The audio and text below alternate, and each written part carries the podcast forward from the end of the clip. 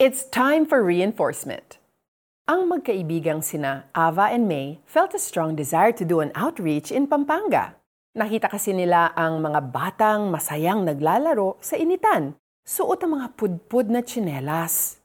Naantig ang puso nila kaya pinagpray nila na mapagpala nila ang mga bata kahit sa munting paraan.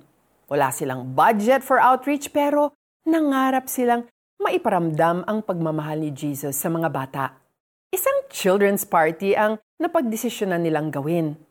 Ava knows in her heart na malaking halaga ang kailangan pero nahihiya siyang manghingi sa iba. Kinabahan siya at natakot na ma-reject. Nasanay siyang independent. Kaya nag-alangan siya kung dapat bang humingi sila ng tulong sa iba. Pero tumatak sa kanya ang sabi ng bida sa isang action science fiction movie. It's time for reinforcement. Nang marinig ni Ava ang word na reinforcement, naramdaman niyang nangusap ang Holy Spirit sa kanya. Naisip niya na kailangan niya ng mga kakampi na willing tumulong sa outreach nila. She realized na gusto ni God na magpakumbaba siya at matutong tumanggap ng tulong mula sa iba.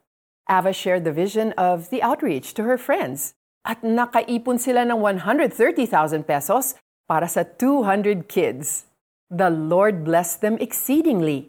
Isang donor din ang nagpasalamat at nagsabing, Thank you for giving us the opportunity to bless the children. God designed us to live in a community.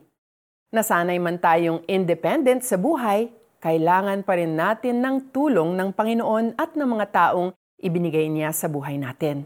God gave us different strengths and abilities to complement each other, and most of all, to bring glory to His name. Let's pray.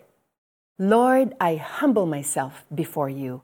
I'm used to doing things all by myself, but now by your grace, I will ask for help and accept kindness from others.